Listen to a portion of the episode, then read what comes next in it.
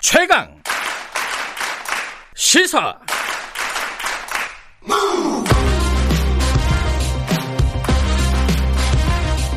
지금 여러분께서는 김경래 기자의 최강 시사를 듣고 계십니다. 예, 제가 오프닝에서도 말씀드렸지만 세금 문제가 지금 어, 논란이 뜨겁습니다. 일단 뭐 주식 관련돼서는 대주주 기준 뭐 3억을 대주주 기준으로 해서 양도세를 매길 거냐 이걸 가지고 지금 정부하고 정치권하고 계속 얘기가 나오고 있고 그리고 재산세 어, 1주택자들의 재산세를 낮춰줘야 되는데 그, 그 재산세 낮춰주는 기준을 9억으로 할 거냐, 뭐 6억으로 할 거냐, 이것 때문에 또 시끄럽습니다. 어, 이거는 세금 문제에 대해서는 뭐 가장 관심이 많은 정당 중의 하나죠. 기본소득당의 용해인 의원과 함께 얘기 좀 나눠보죠. 의원님 안녕하세요. 네, 안녕하세요. 기본소득당 용해인입니다. 지금 뭐 두 가지가 좀 섞여 있는데 그 네. 주식하고 부동산이요. 네. 어, 뭐 이건 좀 의문이긴 하지만 뭐부터 얘기할까요? 편하신 거 먼저. 네. 예, 일단 그러면은 그거부터 해보죠. 그 재산세. 지금 네네. 이제 1주택자들의 세금 부담은 좀 줄여야 되는 거 아니냐. 뭐 이런 네. 얘기들은 뭐 옛날부터 나왔었는데 그 기준을 정하는 게 문제예요.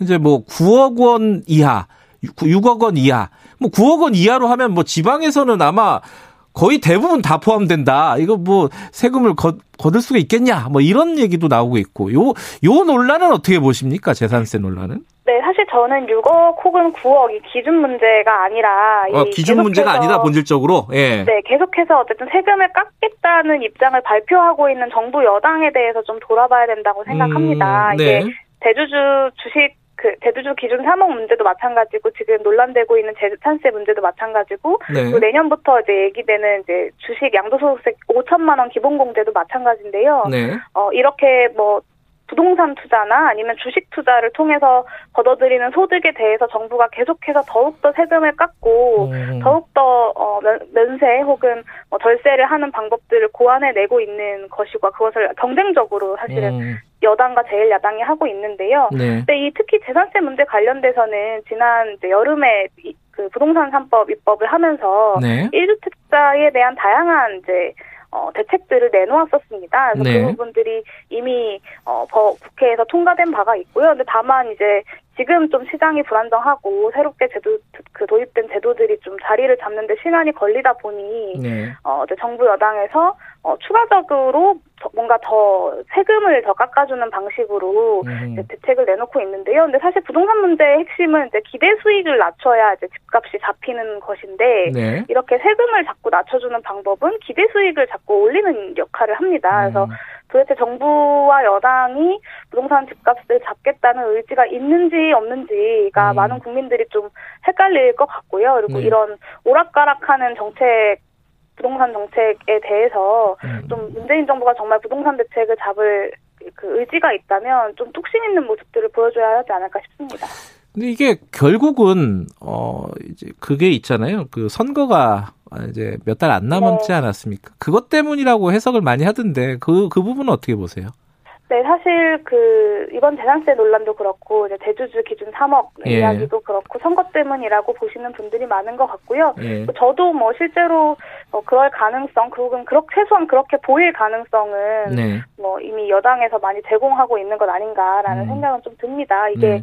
실제로 어 코로나 이후에 특히나 노동 근로소득으로 돈을 버는 것이 불가능해지고 네. 주식이나 네. 부동산을 통해서 돈을 벌어들이는 수익이 좀 더 기대 수익이 커지면서 네. 그쪽에 좀 더 많은 돈들이 몰리고 있는데 네. 또이 부분들 이 이런 투자를 하는 분들이 또 어 좀 이렇게 어느 정도 재산도 있고 그리고 또 한국 사회에서 특히 주식 같은 경우는 30대 음. 뭐 이런 젊은 층들이 많이 나서고 있다 보니 네. 좀 그런 표들을 의식한 흐름이 아닌가 싶긴 합니다.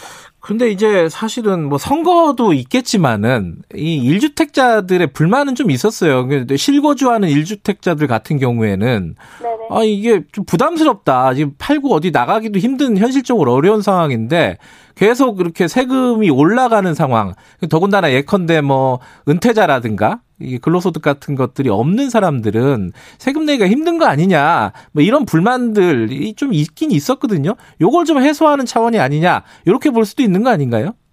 네, 근데 사실은 그렇다면 네. 이게 그 9억이냐 6억이냐라고 이제 많이들 이야기하는데 예. 6억에서 9억 정도면 실거래가로는 한 15억 정도 되거든요. 네. 과연 15억 1주택자들 물론 이제 실거주 한다는 점이 있지만 네. 어, 과연 그것을 자산이라고 보지 않을 수 있느냐에 대해서는 네. 좀 의문이 들 것 같습니다. 네. 음, 이게 정확하게 아직은 이제 결정이 되지 않았지만 예컨대 그러면은 9억 원 이하는 원래 0.05% 포인트 좀 낮춰준다는 거였는데 네네. 그러면 좀 차등을 둬서 뭐 6억 원 밑에는 조금 더 혜택을 주고 6억 원부터 9억 원은 조금 덜 깎아주고 뭐 이런 식으로 약간 어 이렇게 단계를 밟아 올라가는 그 누진을 해주는 이런 방식을 계속 얘기하고 있어요. 나 얘기들이 나오고 있는데 요거는 어떻게 평가하십니까?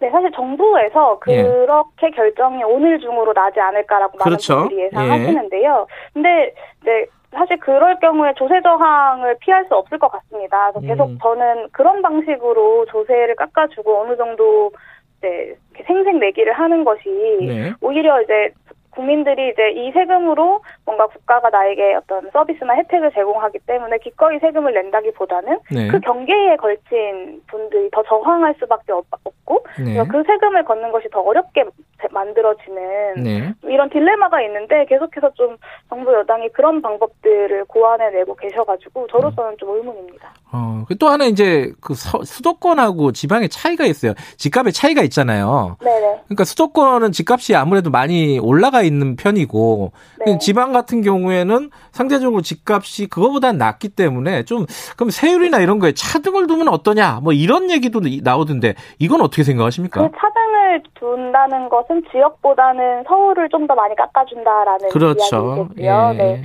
네. 물, 물론 뭐 이렇게 충분히 제기될 수 있는 아이디어이긴 합니다만 네. 이것이 부동산 시장에서 분명히 자산이 이제 현금화되었을 때 발생하는 이제 수익과 소득이 있기 때문에 그 지역과 어, 서울의 차이만으로 좀 그것을 불, 그, 뭔가 음. 차등 적용을 하긴 좀 어렵지 않냐라는 음. 생각이 좀 들고요. 오히려 사실은 이 서울에 있는 집들이 서울에 과밀하게 투자된 인프라들로 인해서 더 높은 집값을 가지고 있는 것인데 네. 어, 그 부분에 대해서 고려한다면 차등 적용은 좀 맞지 않다라는 생각이 듭니다. 그러면은 지금 용해인 의원께서는 어, 원칙대로 어, 그런 어떤 그 세금 감면이라든가 어, 뭐 중저가의 세금을 감면하겠다는 뭐 정부의 지금 어, 아이디어 이런 것들은 원칙적으로 안 시행 안 하는 게 맞다. 지금대로 가는 게 맞다. 이렇게 보시는 거예요?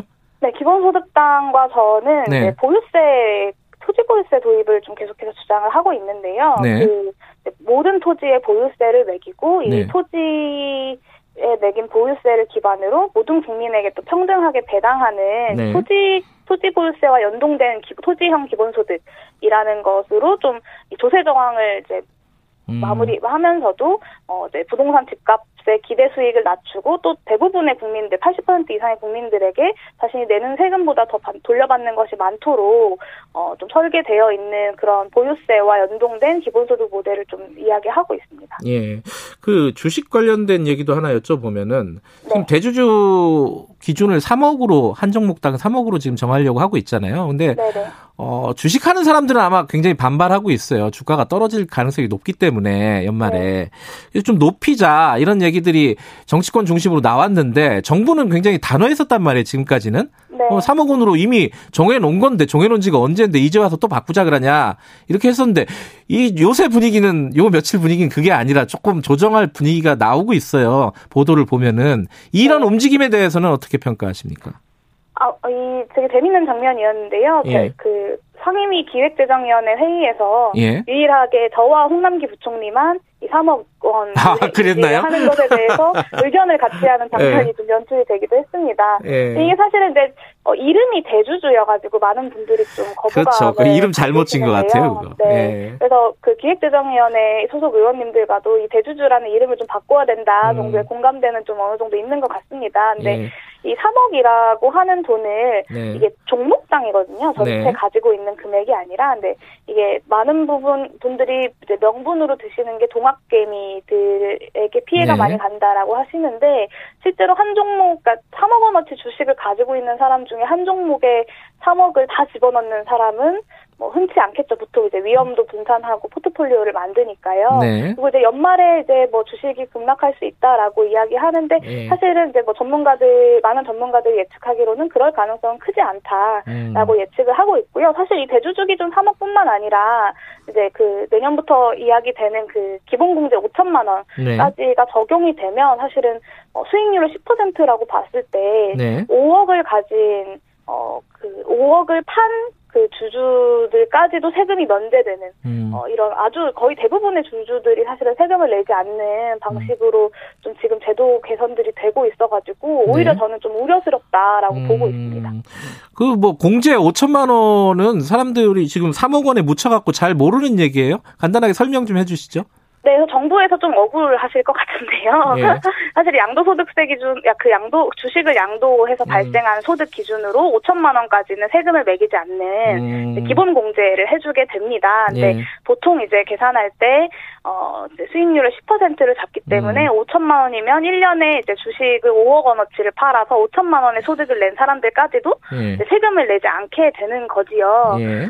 그, 그, 근데 이 근로소득으로 따지면 같은 5천만 원의 소득을 버는 사람들이 상위 한 15%에서 16% 정도가 되거든요. 예. 이분들은 사실은 세금을 열심히 내는데 일해서 번 돈에 대해서 예. 주식 투자에 대해서는 5천만 원 근로소득으로 따지면 상위 15% 정도 되는 분들에게까지 음. 모든 세금을 면제, 양도소득에 대한 세금을 면제해 준다는 건 사실 좀 과한 음. 어, 면세가 아닌가라는 우려가 있는 것이고요. 근데 현실적으로 지금 어 대주주 요건을 3억에서 네. 좀 올리자는 얘기들이 계속 나오고 있고 그런 보도들도 있어요. 그런 식으로 결정이 될 것 같다. 뭐 네. 5억 정도로 올릴 수도 있다. 뭐 10억 그대로 갈 수도 있다. 아니면 유예 기간을 더 둘 수도 있다. 여러 가지 얘기들이 나오고 있는데 어떻게 해야 된다고 기본소득당은 지금 생각하고 계십니까? 네, 저는 3억 기준 그대로 어, 이미 이게 1년 반, 2년 정도 전에 정해진 것인데요. 음, 네. 이게 사실은 그렇기 때문에 선거 앞두고 지금 여당과 제1야당이 입을 모아서 이 문제에 대해서 이야기하고 있는 것이 아니냐라는 음. 어떤 의혹들도 계속 제기가 되고 있는 중입니다. 그래서 네. 저는 이번 문제만큼은 홍남기 부총리의 의견대로 이 3억 원으로 기준을 강화하는 방안이 어, 이제 진행되어야 된다라고 생각합니다. 예, 구도가 재밌네요. 그 여당하고 제1야당이 비슷하고 기본소득당하고 홍남기 부총리하고 비슷하고 네. 이런 상황이군요. 저도 그랬습니다. 알겠습니다. 여기까지 듣죠, 얘기. 고맙습니다. 네, 감사합니다. 기본소득당 용해인 의원이었고요. 김경래 최강사 1부는 여기까지 하고요. 어, 2부에서는요, 정치 사이다. 어, 이준석 전 최고위원은 그대로 나오고 새로운 분이 등장하십니다. 어떤 분이 등장하시는지 기대해 주시고요. 김수민의 눈에서는 지금 대선, 미국 대선 지금 이제 하루 이틀 남은 거예요. 그죠? 어떻게 될지 여기저기 좀 어, 자세하게 구석구석 좀 짚어보도록 하겠습니다. 잠시 후 어, 8시에 2부에서 뵙겠습니다.